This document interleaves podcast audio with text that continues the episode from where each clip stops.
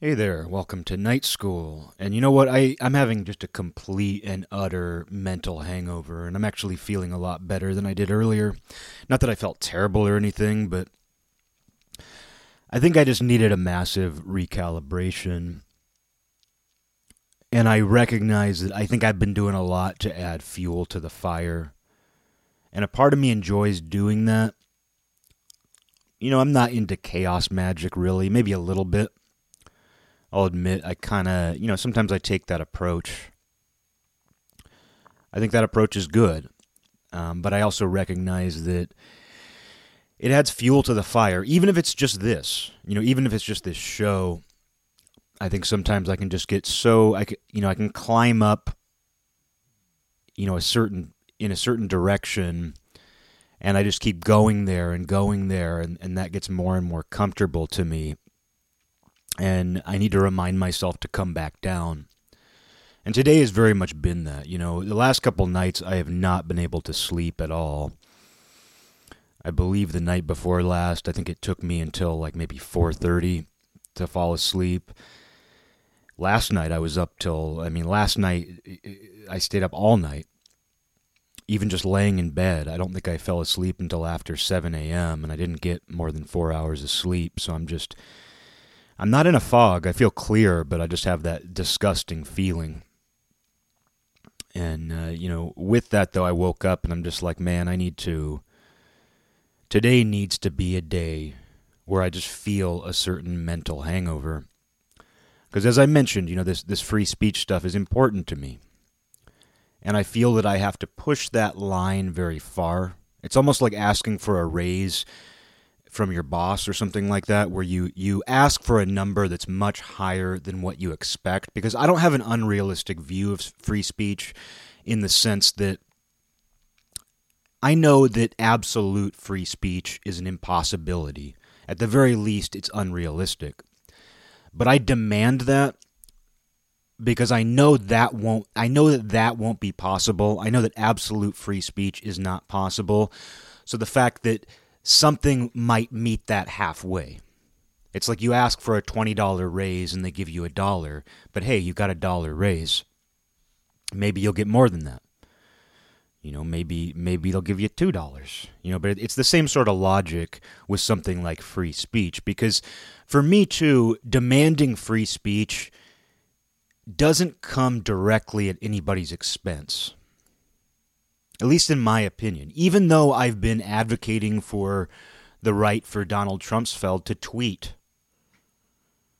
And I've been giving my own analysis of what he said that got him removed.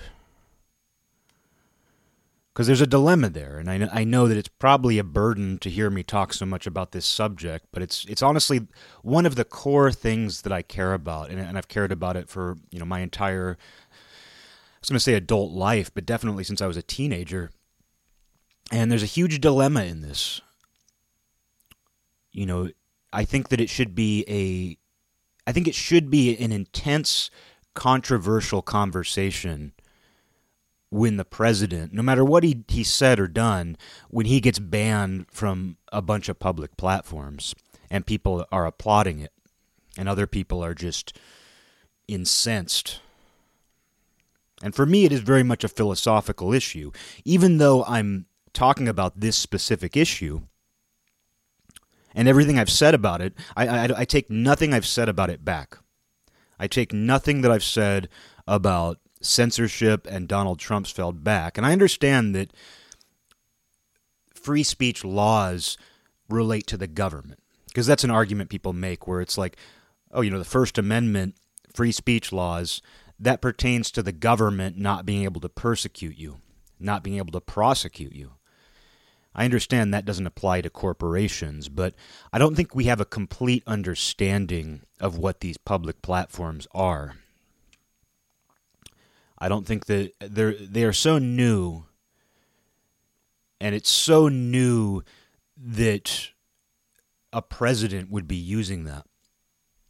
And I was thinking the example I was using in a discussion yesterday was George W. Bush. Like, where if George W. Bush were the president today, or if there was Twitter back then and George W. Bush was on Twitter and he declared war on Iraq or the war in Afghanistan, which definitely Iraq, but I think in both instances those were the motivations were deceptive. The motivations for those wars were deceptive. And if the president endorsed a war on Twitter, should he be banned? If Trumpsfeld making somewhat vague comments that could be interpreted to be a direct encouragement of violence, if that is considered encouraging violence and deserves a ban, does a president declaring an official war, does an official war, which is a much more direct incitement of violence, it's deliberate violence, whether you think it's necessary to go to war or not, there's no denying that a declaration of war or a president endorsing his military to go to war publicly, there's no denying that that is violent. You know, let's not get to a point where war is no longer violent. Silence is violence, but war is not violent. Um, you know, and, and that goes back too. It's like when you look at news networks. I mean, n- the news journalists endorsed the Iraq War. News networks endorsed it. And if they didn't endorse it, they gave a public platform to George W. George W., the artist, you know, with his outsider art of, I mean, his outsider art is incredible. And who knew that the president, the most powerful man in the world, would retire and, and become a, an outsider artist who paints his feet in the bathtub or a weird picture of himself staring in the bathroom mirror. Um, but uh, you know, it is uh, it's there's a dilemma there. Like, does the news network should the news network give a platform for a president's declaration of war? I would say absolutely, because my attitude is that we want this stuff to be out in the open. In the same way that I think whether you agree or disagree, are ambivalent, indifferent, my opinion is that you want Trumpsfeld to be out in the open. You want his statements out in the open. That's just how I feel. And an argument can be made that by censoring him, necess- you know, if you consider it necessary censorship, it's censorship either way. Because that's something I, that's a point I was trying to make to some people I know online, all people I know personally, really. I, I was arguing with people, debating with people, and I have to say too, just real quick, every single person that I argued with yesterday, and I have no. I, I'm embarrassed that I was arguing with people at length. I was typing long, rambling things, and while I believe I made my points and I stand by everything I said, I mean, there's something embarrassing about that, that everybody you know on there is seeing you completely sucked into this argument but I have to say that in almost every case, I found common ground or at least some sort of amicable uh, conclusion to the people I argued with. And some of those didn't start out amicably. Because, you know, we have a tendency to say these things with a level of bravado. And that's kind of what I get. That's kind of what I was getting at about talking about, you know, I've been, you know, you climb up this mountain and you keep going in that direction. And that's sort of the bravado to me. And, you know, I'm a man. I like to puff my chest out. I feel like I've had a lot of bravado the last couple days. And free speech is something that I have a lot of bravado toward because I like to exercise my free speech in talking about free speech. Um, but I, I, do feel that in just about every case, I was able to conclude those, and not just me. You know, it's it's a, a mutual agreement to end a discussion on amicable terms and to not see that discussion as the be all end all to your relationship with somebody. Whether it's the guy that I was in junior high with who responded to something I said by saying the right is irredeemable. And we talked, and, and I said, Well, if you were to have conservative friends, you'd probably realize that they are not irredeemable. You know, he, he was saying how the right is 100% purely motivated by racial animosity. And I said, that's not true. That's not true. If you know conservatives, you know that many of I mean many of them are of different races, and that's something you see when you actually pay attention to conservative circles is that you find that there are people of different races and you don't want to treat those people like a novelty because that's something that the right does that I don't like at all. There's a tendency to be like, we got a black guy on our side. And then the left responds in a very disgusting way to that, where it's like, yeah, but he doesn't know what's good for him. We know what's good for him. And I don't like either of those approaches where the right sort of uh, holds, let's say, a black conservative, because there's a few black conservatives that I pay attention to. One of whom is uh, Russell Okung, who was a lineman for the Seattle Seahawks, who he's been complaining about what happened to Donald Trumpsfeld the last couple days. I don't know what his exact politics are, but he seems, I would say he's probably libertarian if I had to put him into a category. But Russell Okung, black guy, he's been outspoken about the fact that big tech censorship is a problem and he disagrees with what happened to Trumpsfeld. And, uh, you know, so I feel like even saying his name, even pointing this out, is a form of me doing that. So I try not to do that. But I'm also not a real conservative in that sense either. And that's not me being a fence sitter. It's just me being honest. And uh, so I don't feel the need to be like, oh, here's a black guy who agrees with me. You see, I got a black guy on my side. You know, I, I think that's there's there's something just kind of it doesn't look good. It doesn't feel good. And I think the left is right for for being like, why you got to do that?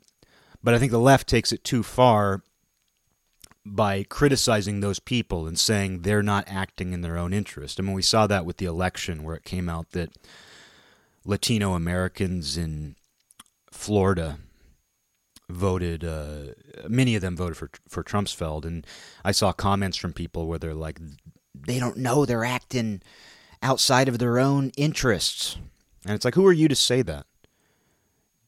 You're you're calling these people stupid you're saying that these people who belong to a certain group somehow don't have the sense to know what's right for them or what they are motivated by. And you can't do that either.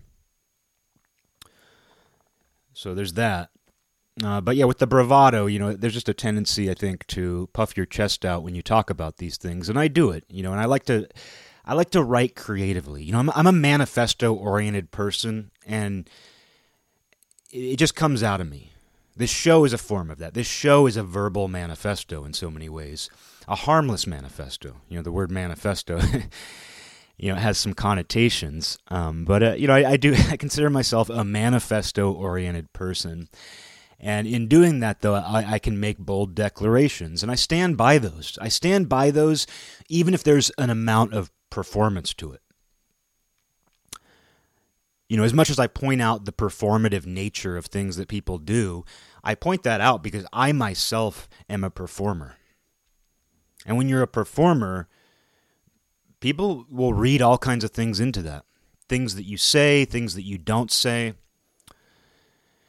You know, people will read into that. I mean, it's like watching uh, an actor or a movie character or anything where it's like, think about like watching a movie and you have an opinion about this character. I don't like him. And we do that with people. And even if that person believes what they're saying, you still have to, to see what they're doing as a performance of some sort. And you have to recognize that quality in yourself, too. But yeah, you know, today I've just had a hangover. I've had some regret. Well, I, you know, not enough to, not enough to to walk backwards or anything. I'm just like, yeah, you know, like I got kind of caught up. I got kind of caught up. And if nothing else, I hope that I've made people consider some of the different angles to this, some different angles to the free speech discussion. Because I think it's all connected. It's because it, it's very easy to look at a, a controversial president and say, yeah, there's some karmic justice. I mean, you know, Trumpsfeld, I remember, said that NFL players who kneel for the national anthem should be taken off the field. They should be thrown off the field. So there's a level of hypocrisy and karmic justice to him getting thrown off the internet. But I don't use karmic justice to justify any form of censorship. Even if somebody is a hypocrite, even if they got a dose of their own medicine. That doesn't change my philosophy on the issue of free speech, and I will defend even a hypocrite.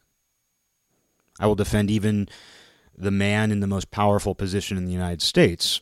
And of course, that creates a whole discussion of how powerful is he if companies can take him down.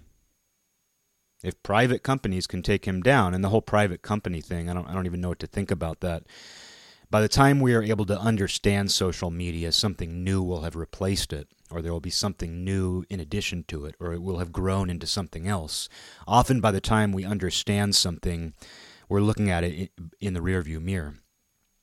Uh, so I don't think we can completely understand what social media meteor, social meteor, when social media is replaced by social meteor.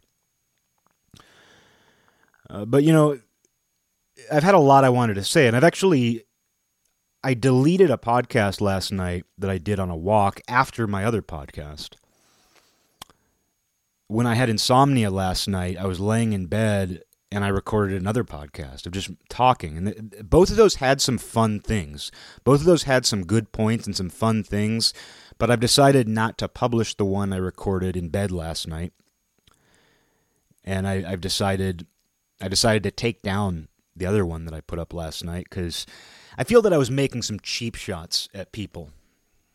And it's inevitable. I will do that. I will make some cheap shots now and again. But I just right now it just it didn't feel right. It it really didn't feel right. And today too, I just don't feel good. I got very little sleep. You know, just even though I, I stand by everything I've said to people, when you're arguing with people and, and there were some people who saw the worst in what I was saying. There are some people I know, friends that I've known for years. I, you know, I don't want to say they saw the worst because they didn't respond as if I was the worst person in the world, but they seemed highly suspect of the place I was coming from, and that bothers me. That bothers me because that tells me that they don't feel like they know me. And I don't always make it easy for people to know me, but I need people to know that what they know about me is still me. And if I express a view that makes them wonder, you know, it makes me feel like I'm not doing a good enough job at allowing my character and my reputation to speak for me. And I know there's people who don't like me. I know there's a lot. And I don't want to get caught up in that narcissistic spell of like, these are my haters. Oh, I know that you hate me. Oh, I, I know that you're you're against me. You know, you can't get caught up in that way of thinking. And you can't mistake people's indifference. I mean, I have this experience a lot where I think that somebody doesn't like me. And then I engage with them and I say something nice or something that communicates to them that I actually like them. And it turns out they thought I didn't like them and that made them cold toward me or that made them seem indifferent toward me. And you know we have to give ourselves those little signs of approval. And you know I don't want to talk about Facebook too much although you know I was I was in it. I was knee deep in the embarrassing but somehow necessary world of Facebook the last couple days ranting and raving and there was one person who I, I, just happened to notice they unfriended me because they asked me for clarification on something I was saying. They were concerned about whether I was making a general point about free speech or whether I was referring specifically to Trumpsfeld. And I went into a long thing about Trumpsfeld, defending his right, what I see as his right. And uh, I noticed just because this person replied to me. It's not like I sit around like refreshing my friends list, like who who unfriended me, who oh you know, because it, it's sad. You know, I'm not heartbroken. This wasn't somebody I was close to, but I because they replied, I happened to see that they unfriended me. Seeing me, I, I, I don't know. This person is is very far left, and they're an acquaintance who I haven't seen in a very long time, who lives in town here and that's fine. You know, there's there's always going to be collateral damage when you express yourself about something controversial. And I try to minimize collateral damage, but sometimes the bravado does that on its own. Sometimes just the nature of the discussion does that on its own.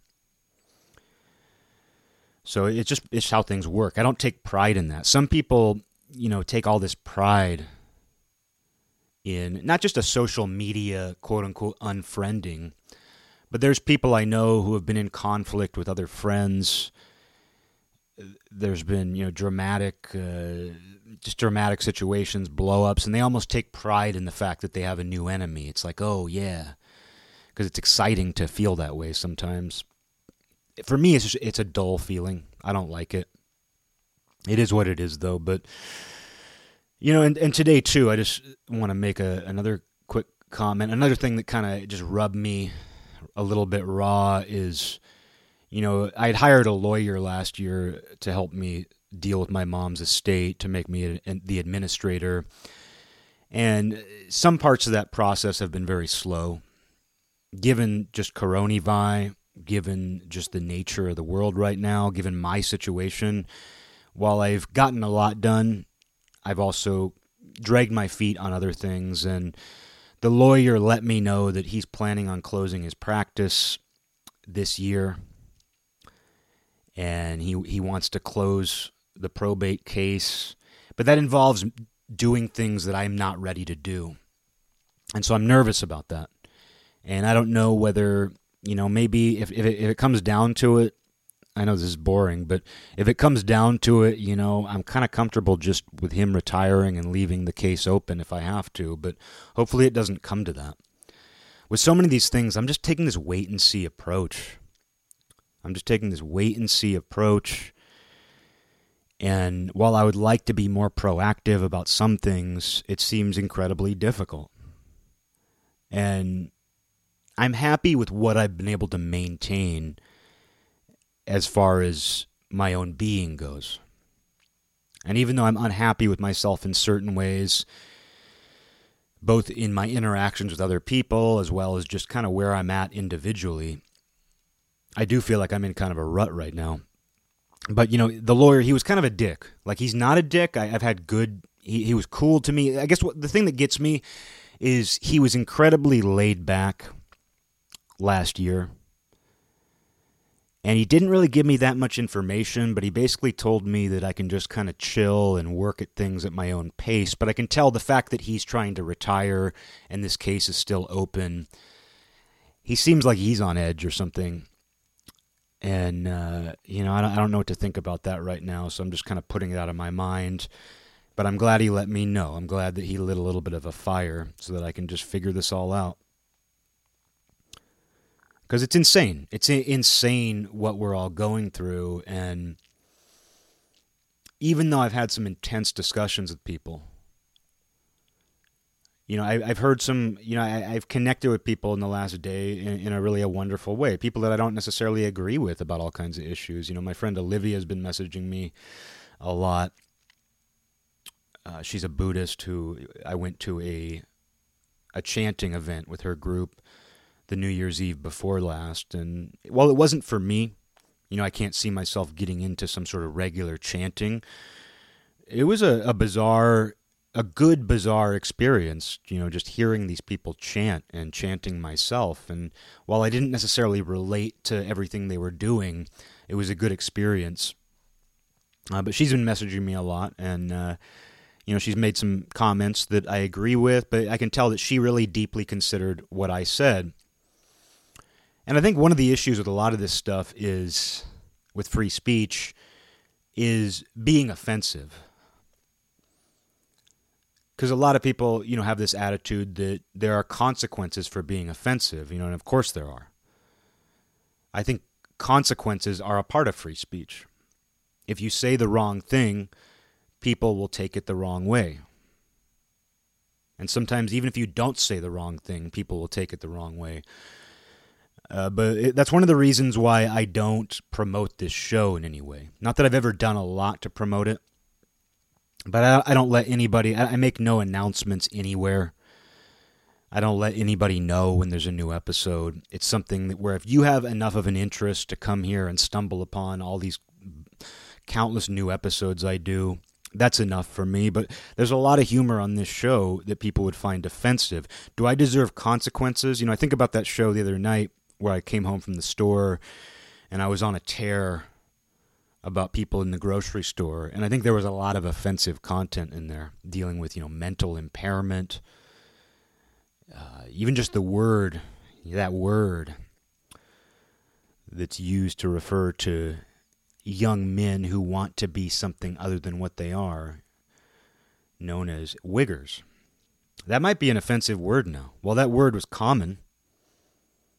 Well, that word was incredibly common. I don't know what the st- status of that word is, and I, I don't think I would throw that word out to just about anybody or everybody these days. Although I'm comfortable using using it on this show because I feel that this show is an example of free speech in practice, which is that you have to seek it out.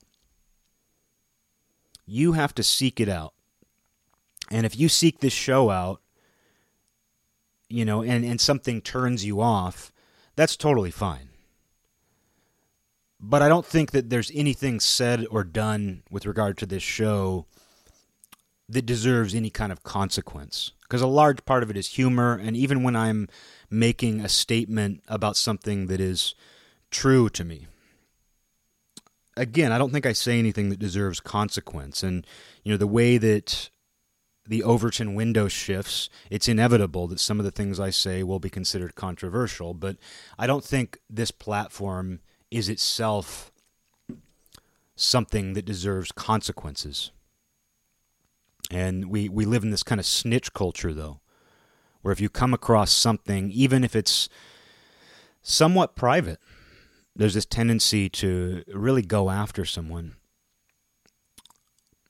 But uh, my friend Olivia was telling me how her friend made a comment on a a public comment on social media relating to riots and that sort of thing, and someone, and I guess she had her workplace, you know, publicly displayed. Like it said where she works on her social media account, her media, her social meteor account. And that night, somebody went and shot a bullet through the workplace's window. Was that a coincidence? It turns out the workplace, and hopefully I'm not revealing anything here. I don't know who this person was. It's a friend of a friend, but uh, apparently the workplace, as a result, established these new social media policies and you can be you know punished with a firing for violating them and this sort of thing. So that's what we're dealing with. And you wouldn't even know that situation played out. I wouldn't know that situation played out. Was it a coincidence that somebody shot a bullet through the, the workplace's window because somebody who works there made a public comment online that somebody found disagreeable. I can easily believe that right now. And that's why I'm kind of reeling myself in because while I don't feel that anything I've said, whether it's on this show, whether it's to somebody privately, whether it's something I said on my social media or accounts, while I don't think anything I've said really deserves a harsh reaction, I also recognize that people are, uh, are unhinged. I have to remember that. Even the lawyer, you know, him giving me kind of a I don't know, his tone was just a little, you know, he gave me more information than he's given me the entire time that he's been working for me. But with that information, there was just a, I don't know, there's just something I didn't like about it. And part of it's the pressure to get things done, part of it's the uncertainty, but there's also something to the way he said it. And I, I don't doubt that the state of things may have impacted that. Um, and what to say about that, I don't know. That's about all I got on that. But yeah, I'm just I'm just thinking right now about just you know I think I don't know. I, I feel like I'm kind of crawling down the mountain a little bit.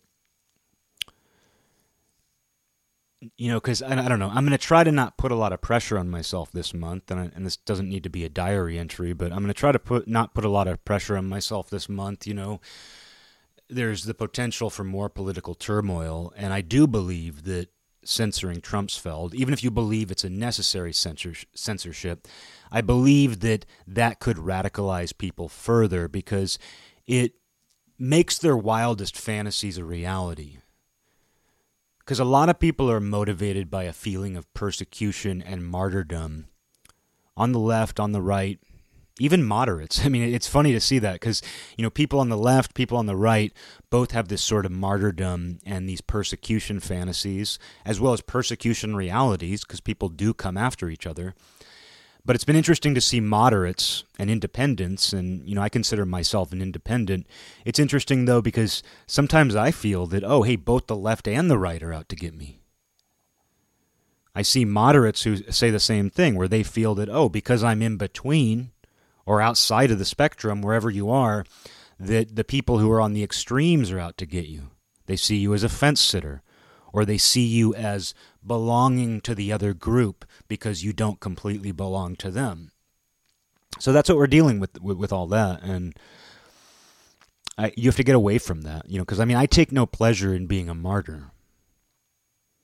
I take no pleasure in persecution fantasies or perse- persecution realities. I take no pleasure in that myself, and I don't. I don't want that myself.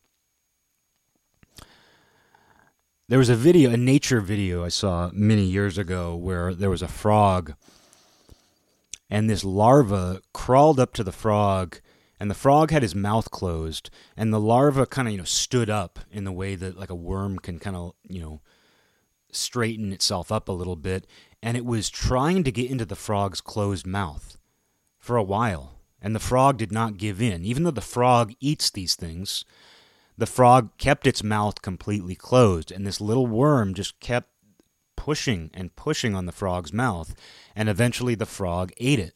Finally, the frog just quickly ate it. And I think people do that. I think people are, are very much like that worm, where sometimes I think we're just knocking on that door. All kinds of people. All kinds of people. I think they provoke it. I think, you know, well, there are instances of, of, police brutality. There, there was police brutality that happened during the summer protests and riots, but we also saw where some people wanted that. We saw where people wanted that last week, last uh, Wednesday at the Capitol, and people do that. I don't even know if they're conscious of it. I think some people are. I think some people it's strategic because you can take a, a photo where it's like, oh, look, they're launching the tear gas at me. And that doesn't mean that sometimes they don't just launch the tear gas on their own. But sometimes, you know, you provoke and you provoke, and then you get the desired result. And I don't know what that worm was thinking. I don't know what that worm in the nature video was thinking, but you can see where that sort of behavior plays out. And it's important for me to not do that. Because I felt myself recently kind of pushing like I'm almost, in a way, trying to provoke. And uh, I don't want, uh, you know, that's not what I want to do. While it can be fun to do that, while you can get entertaining results or even good results from being provocative, especially in the arts, especially when it comes to you know, self expression, I don't think being provocative for its own sake is necessarily what you want to do. If what you believe happens to be provocative and you mean it, that's a different story. But people should be able to be provocative. People should have the right to provocation. And that goes back to, you know, the free speech debate, of course. Because Donald Trump's felt, of course, he's provocative, but the question is what he's provoking. And uh, you know, how do you deal with that when other situations present themselves? Like if there was an official declaration of foreign war. Since you've established that encouraging violence is unacceptable on these public platforms, what do you do when it's officially sanctioned by the president and Congress? What do you do? I'm against foreign war. I don't think that the U.S. has any business getting involved in foreign wars. I think we've done enough of that. And even though sometimes it's been for the right reasons, it's hard for me to support that. It's hard for me to support the idea of the dominant empire going around the world trying to make things right. Because it doesn't always work that way. Um, so, but but that said, I wouldn't want the president to be censored because I would want to know exactly what he's saying. And there, an interesting, you know, situation happened a few years ago with Alex Jones, where he was banned from all platforms, much like Trumpsfeld is now. I think he's banned from all platforms. Uh, Alex Jones definitely is, and he has his own platform. But I don't know that that stopped him from having an influence on people. Again, I think that justified people's views of him.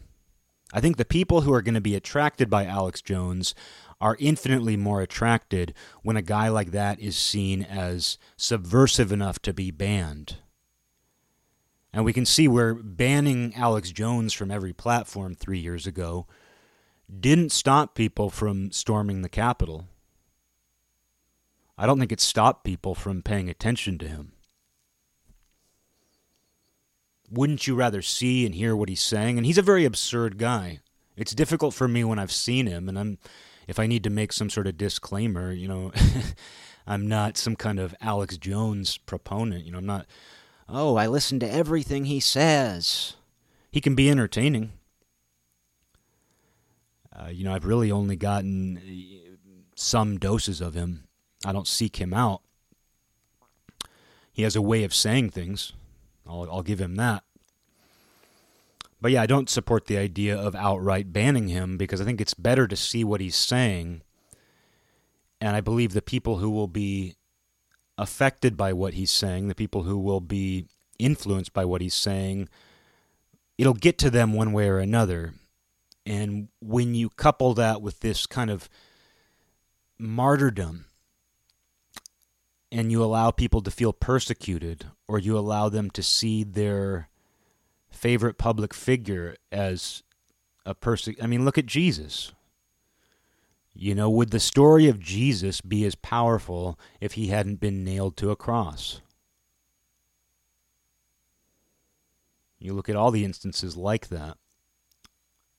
And yeah, you know, banning somebody from social media isn't nailing them to a crucifix. Although that's that's sort of the analogy, that's sort of the metaphor. And I think it has a similar effect. So, you know, I don't think you can completely separate those, even though it's not literal, even though somebody isn't literally nailed to a crucifix to die. I don't think you can completely separate those ideas.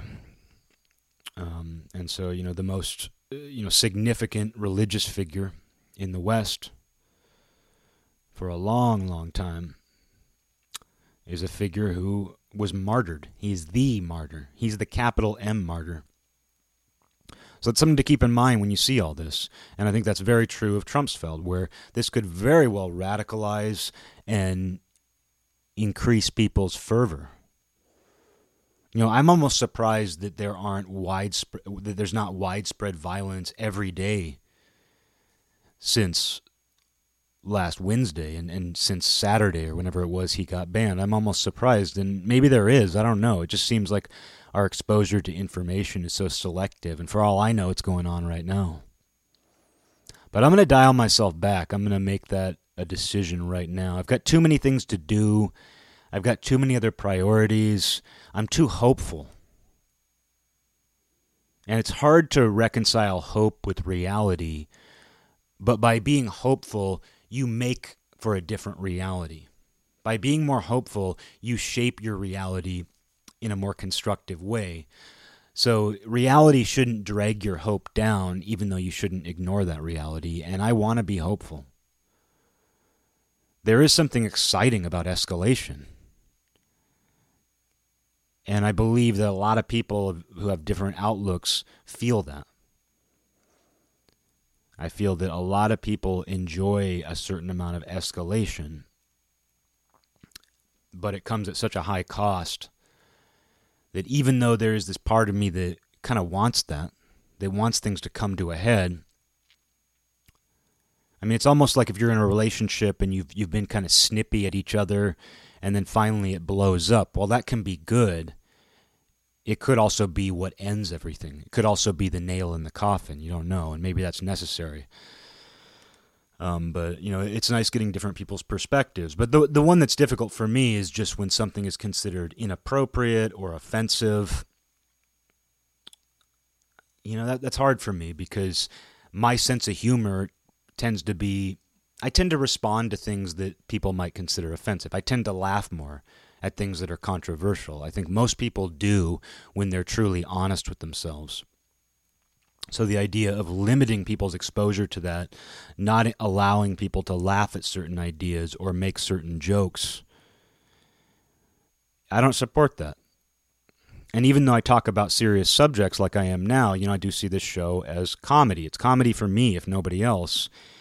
And in the same way that somebody who's on a stage should be allowed to make the jokes that they want without much conse- much consequence. You know, somebody can leave, somebody can not like that comedian or not like that joke. I feel the same way about this show, where somebody has to willingly come here, somebody has to willingly listen to this. And as I've said before, I've had people be offended by this show before. I've absolutely had people be offended by unlikely things too. I mean, one time I I was talking about how I was trespassing in a state park and I was it was closed, so I was the only person there, and I was kind of you know jumping around. I was kind of I was trying to avoid the the parks workers with their chainsaws and leaf blowers.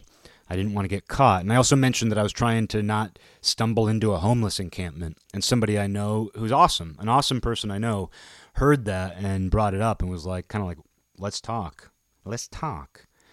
You know, what you said about the homeless encampment. And I'm like, that's that was not an indictment of homeless people. Do you want to stumble into a homeless encampment? I don't. For their sake and my sake. I have no business there. I want to avoid it, and that's all I mentioned. It had nothing to do with specific homeless people or anything like that, and I don't feel the need to even give a disclaimer about it, but it's just it's one of those things where you can't always predict what's going to bother somebody. You can't always predict what somebody's going to find issue with. Um, but it's good to remember that people can find issue with anything. They can take great issue with your feelings on free speech, and that's their right.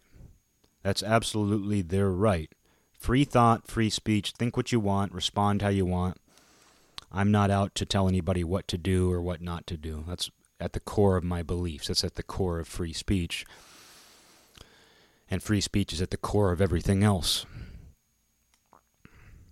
Because it's not even about supporting a given thing. Again, you know, in defending Trumpsfeld's right to a platform, it has nothing to do with it has nothing to do with the content for me.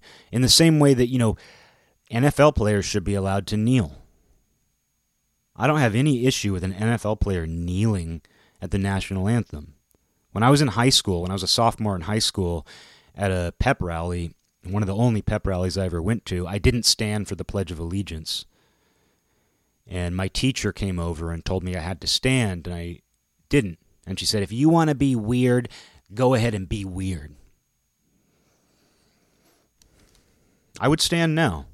And I was talking to my friend Olivia about this. Where you know, I was saying because she was her boyfriend came to the U.S. from Africa, and she was telling me how his perception of America before he came here versus after coming here, how that was different. How the way America had been presented to him when he lived in Africa was different than how it was, as you would expect. Um, but I was saying to her, you know, where I'm I'm proud to be from America. I'm not proud to be from America at the expense of any other country. And while I think that the American flag is a beautiful symbol, it's a beautiful symbol because it, it represents both the good and the bad. And it takes the bad to emphasize the good, and it takes the good to emphasize the bad. It takes the left to emphasize the right, and it takes the right to emphasize the left. And that's the dance. That's why when you know, a guy I went to junior high with saying the right is irredeemable.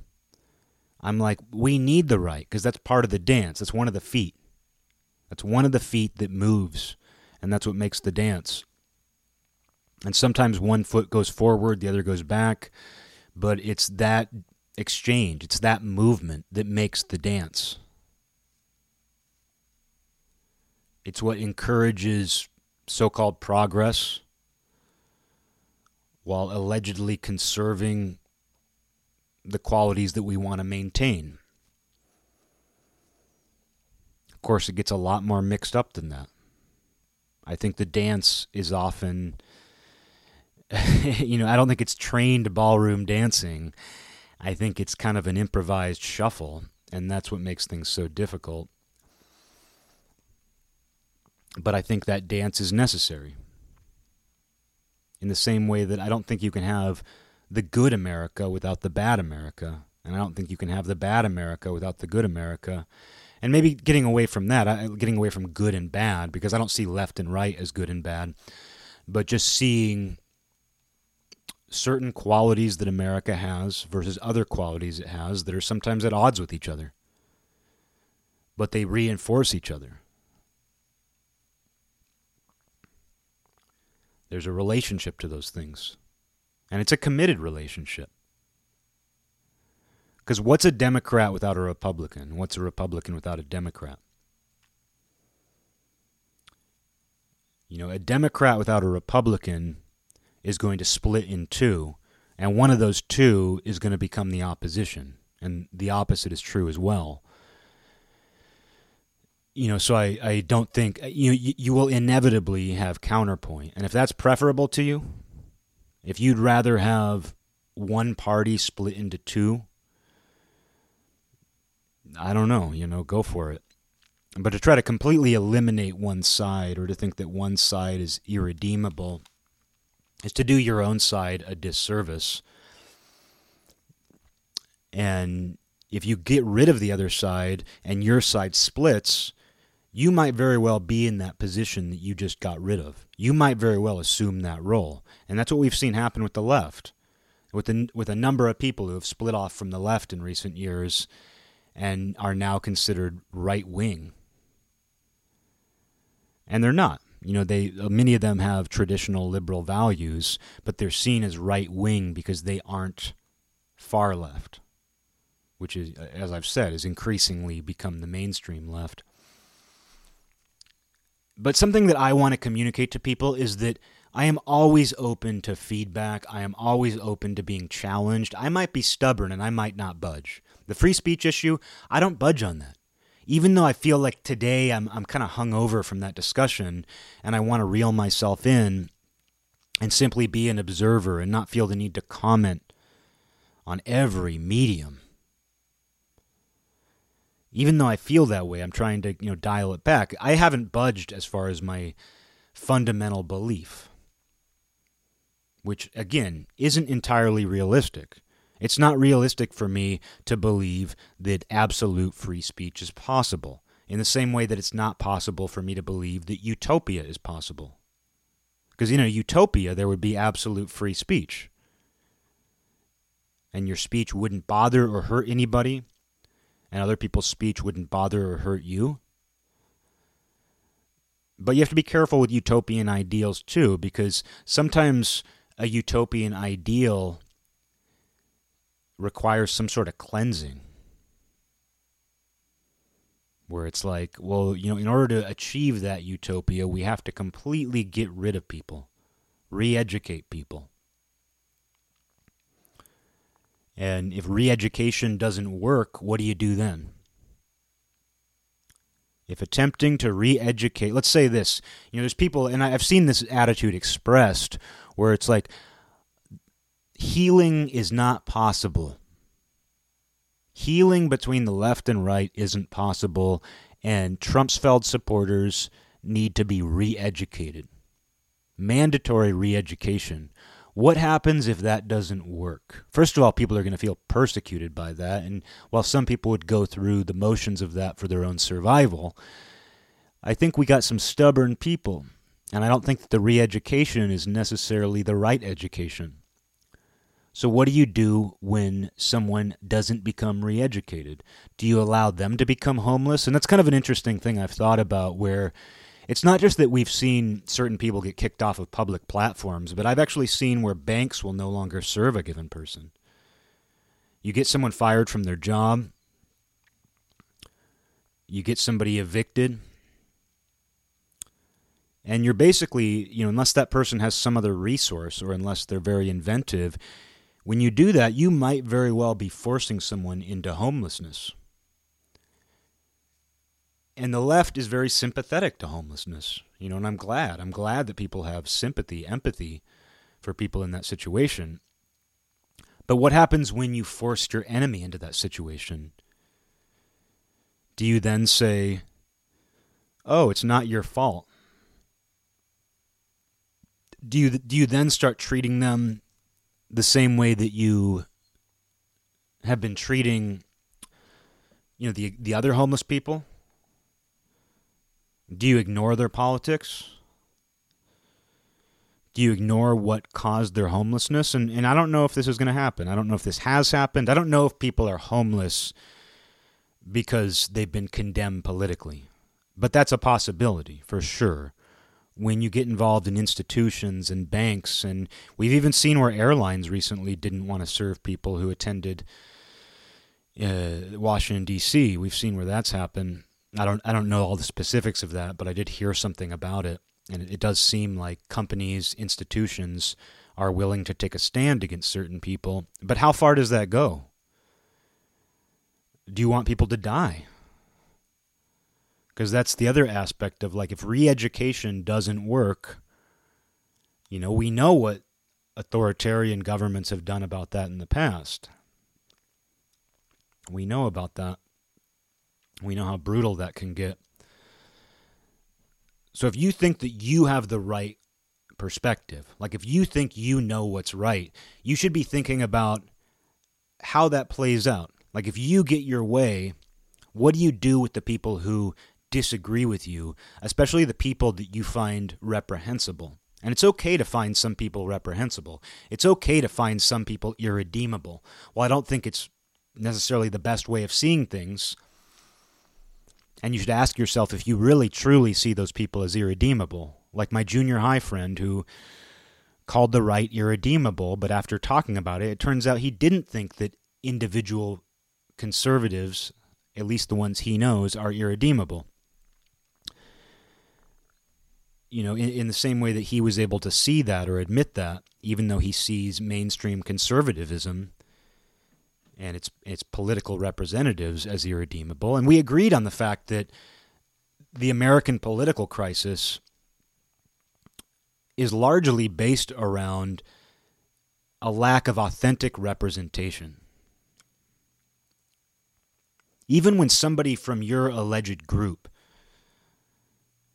is in power, it to me it doesn't feel like authentic representation. Um, so I think that's at the core of maybe any political crisis. I think that's always an issue with politics is a feeling that you don't have authentic representation. And I'm someone I don't know that it's possible for me to feel authentically represented because I don't even feel like I can authentically represent myself. I try to be truthful. I think I'm an authentic person, you know, as best I can be, but it's difficult to feel that I'm truly representing what I feel. And that's what came across in these arguments I had. And I would call them arguments. I wouldn't say they were nasty arguments, but I would say they were debates, they were arguments. And I couldn't help but feel during the course of these discussions that I'm not I may not be completely representing myself in the way I want to. And I kind of, you know, I snapped back at a friend because I could tell he kind of wanted me to declare my allegiance in order to make my points okay. And I said to him, you know, I was like, I don't need to declare, I don't need to announce that I'm not part of QAnon. Because that's kind of what he was implying. He, he said something to the effect of, like, we've seen people become radicalized through conspiracy theories, and I haven't seen you in a long time. And I don't mean for this to sound snotty, uh, but it did bother me a little bit, and we ended things very amicably. But it was just, I didn't like that comment that he felt that I should declare myself in order for my rationale about free speech to be acceptable. And I don't believe in doing that. I don't believe you need to declare yourself. I think the points you're making should be acceptable regardless of who you are or where you're coming from because the points themselves should speak for themselves. So I did I you know I kind of snapped back at him about that where I was just you know I was like, you know, I don't think I need to declare allegiance or give any disclaimers or disown any ideas in order for the ideas I'm expressing right now to be taken at face value. You know, I've been using that phrase a lot lately, taking things at face value. I don't even know that I'm using it correctly, but I think in this case it does fit. I want my ideas to be taken at face value. And if somebody knows me as a decent person, that should be all they need to give me the benefit of the doubt. And if somebody doesn't think I'm a decent person or they don't like me, that's another issue. But you can make an effort, even when you don't like someone, to say, hey, there's a rationale here, and I'm better off for listening to it, even if it doesn't change me. Because that's how I feel about, you know, I'm stubborn about free speech, and I'm chances are I'm not going to budge in my absolute free speech, my my free speech absolutism. I'm not I'm unlikely to budge. That said, I love the counterpoint, I love the pushback, I love giving pushback, I love giving counterpoint. So everything that somebody said to me, even if I didn't agree with it at all, even if it didn't change my perspective, I was better off for it. It caused me to strengthen my argument. Maybe it caused them to strengthen their argument. And I think when you are forced to strengthen your own argument, you feel better. I think you feel better about the other person's argument. And if they devolve into cheap shots, if they devolve into ad hominem, well, you know what you're dealing with. You know you're dealing with a certain level of instability. You know you're dealing with somebody who's being unreasonable. And, uh, you know, right as of right now, you know, nobody's insulted me some little things. You know, you can pick up on some little things, but nobody's outright called me a name. A name. You called me a name. And you don't want to respond to that by calling somebody else a name. You never want to call names. They teach you that as a kid. But uh, yeah, I'm I'm feeling a mental hangover from everything that's gone on. Because, you know, what happened at the Capitol, I knew that there was going to be a rally that day. I had heard about the rally in advance, but I had a lot going on. I had appointments that morning. I got a message from a friend that was mentioning it, and I got online. I saw all these responses, and my initial reaction is what it is now, which is don't do that even if you believe in that cause, you should have seen the trap. And you've done your cause a disservice. Even if you believe there was election fraud and Donald Trumpsfeld is the man who deserves the job to stay in the seat, it was such an obvious trap. And you can see where the response to it is going to be something that people are going to have a hard time recovering from. And that response is also going to radicalize people further. In the same way I'm talking about Trumpsfeld, in the same way that Trumpsfeld being banned could radicalize people further and prove their wildest fantasies, I believe that the potential responses to the Capitol situation could escalate things further. So everybody's walking on treacherous ground.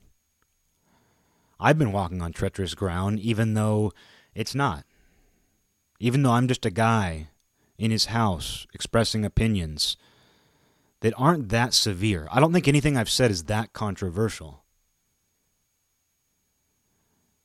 But yet it's still it's still treacherous ground because we live in a treacherous time and you have to find the humor in it too. I mean that's my that's how I deal with everything. I deal with everything through humor. And I'm going to continue to deal with it that way. It's all I got. At the end of the day, that's all I got, and I have to be able to I have to be able to find the humor in everything, even things that are very concerning to me. So uh, that's where I'm at. Hopefully, I don't feel the need to talk about this anymore. Hopefully, I've gotten a lot of this out of my system, and hopefully, nothing going on outside. Maybe the, the act of censorship was necessary. I'm willing to be wrong. I'm willing to be wrong about Trumpsfeld. As I, I, told people yesterday when I was talking about it with them, it's like, yeah, I am talking about a specific instance as well as the general issue of censorship because you can't separate an individual instance of censorship from the larger issue. They all just kind of melt into each other. Every individual instance of censorship melts into the larger issue. And this isn't a new topic for me. And this sort of censorship, especially toward the right on these public platforms, isn't new. It's been going on, and it's led to some of the radicalization. It's probably led to me taking a harder stance about these things than I otherwise might, even though I always have a hardline philosophy when it comes to free speech. Um, but yeah, uh, you know, I don't know. I, I am. I feel like shit. I feel like shit. Um, my head just feels like I actually feel like I have a hangover. You know, it's been over three years since I've drank, but I actually feel like I have a hangover because I didn't get enough sleep. I stayed up. I couldn't sleep. I stayed up all night. Slept for a few hours. I'm in a haze. I'm not even watching football. The playoffs are, are here. I could barely watch the Seahawks yesterday. I barely paid attention and they lost. They're out of the playoffs, but I just, I'm not invested in that. And I hope by next weekend I care again. I hope by next weekend I care about the playoffs because I love football. But that just tells you everything that I've been hijacked. I was I've been hijacked the last few days and even though I don't feel like that hijacking pushed me in a horrible direction that I disagree with, I also recognize that I was hijacked. And a lot of that was my own doing. Because it's always your own doing. Even if there are external circumstances that cause it to happen, it's always your own doing when you get hijacked by something.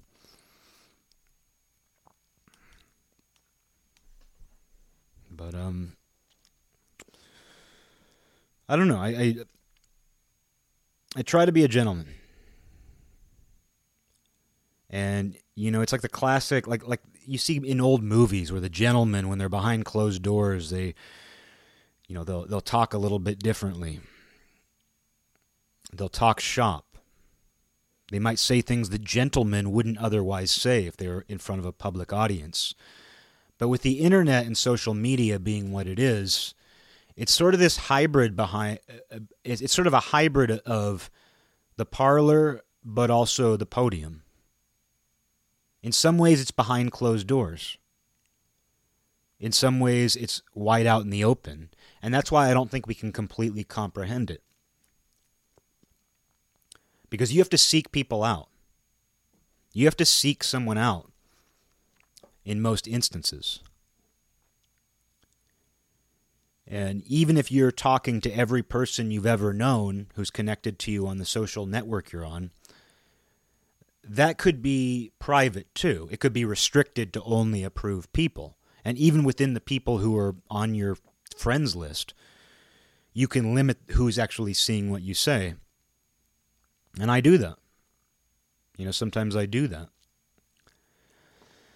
Um, so it, I, the internet is this strange combination between closed doors, the parlor, the den, where you can say what you want to whom you want, but it is also very public.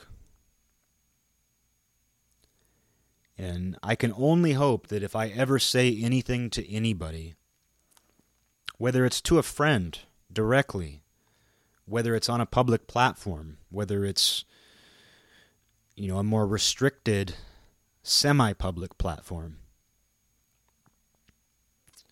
I can only hope that they're willing to give me the benefit of the doubt. And if there are things about me that alarm people, if there are things about my interests that somebody finds dangerous, I would say, don't assume you know what I'm getting out of that thing. Don't assume that you know what my intention is. If somebody has a knife in the house, don't assume they have a knife so they can go out and stab somebody. And make sure they even have a knife if you're going to start thinking that way. Make sure that they've actually communicated some sense of danger. Because I think we need to get we need these words to be as literal as possible. And if we need to invent new words, let's do it. New words are coming out all the time. We invented the word selfie, and even I use it. So I think we can invent other new words when old words fail us. And I don't even think it's necessarily that the old words fail us. I think it's that things shift.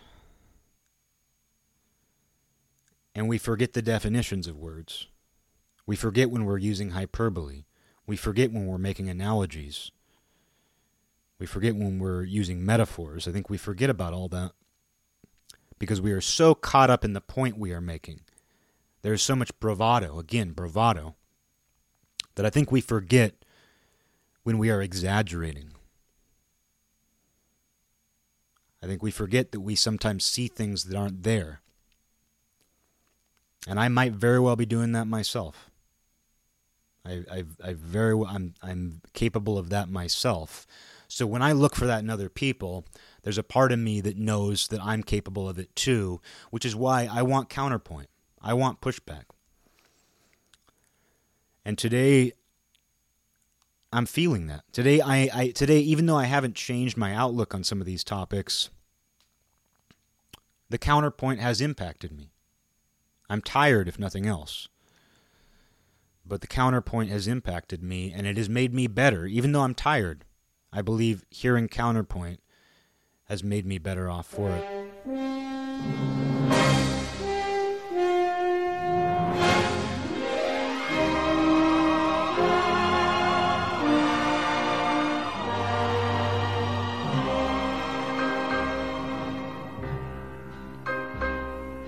This land is mine.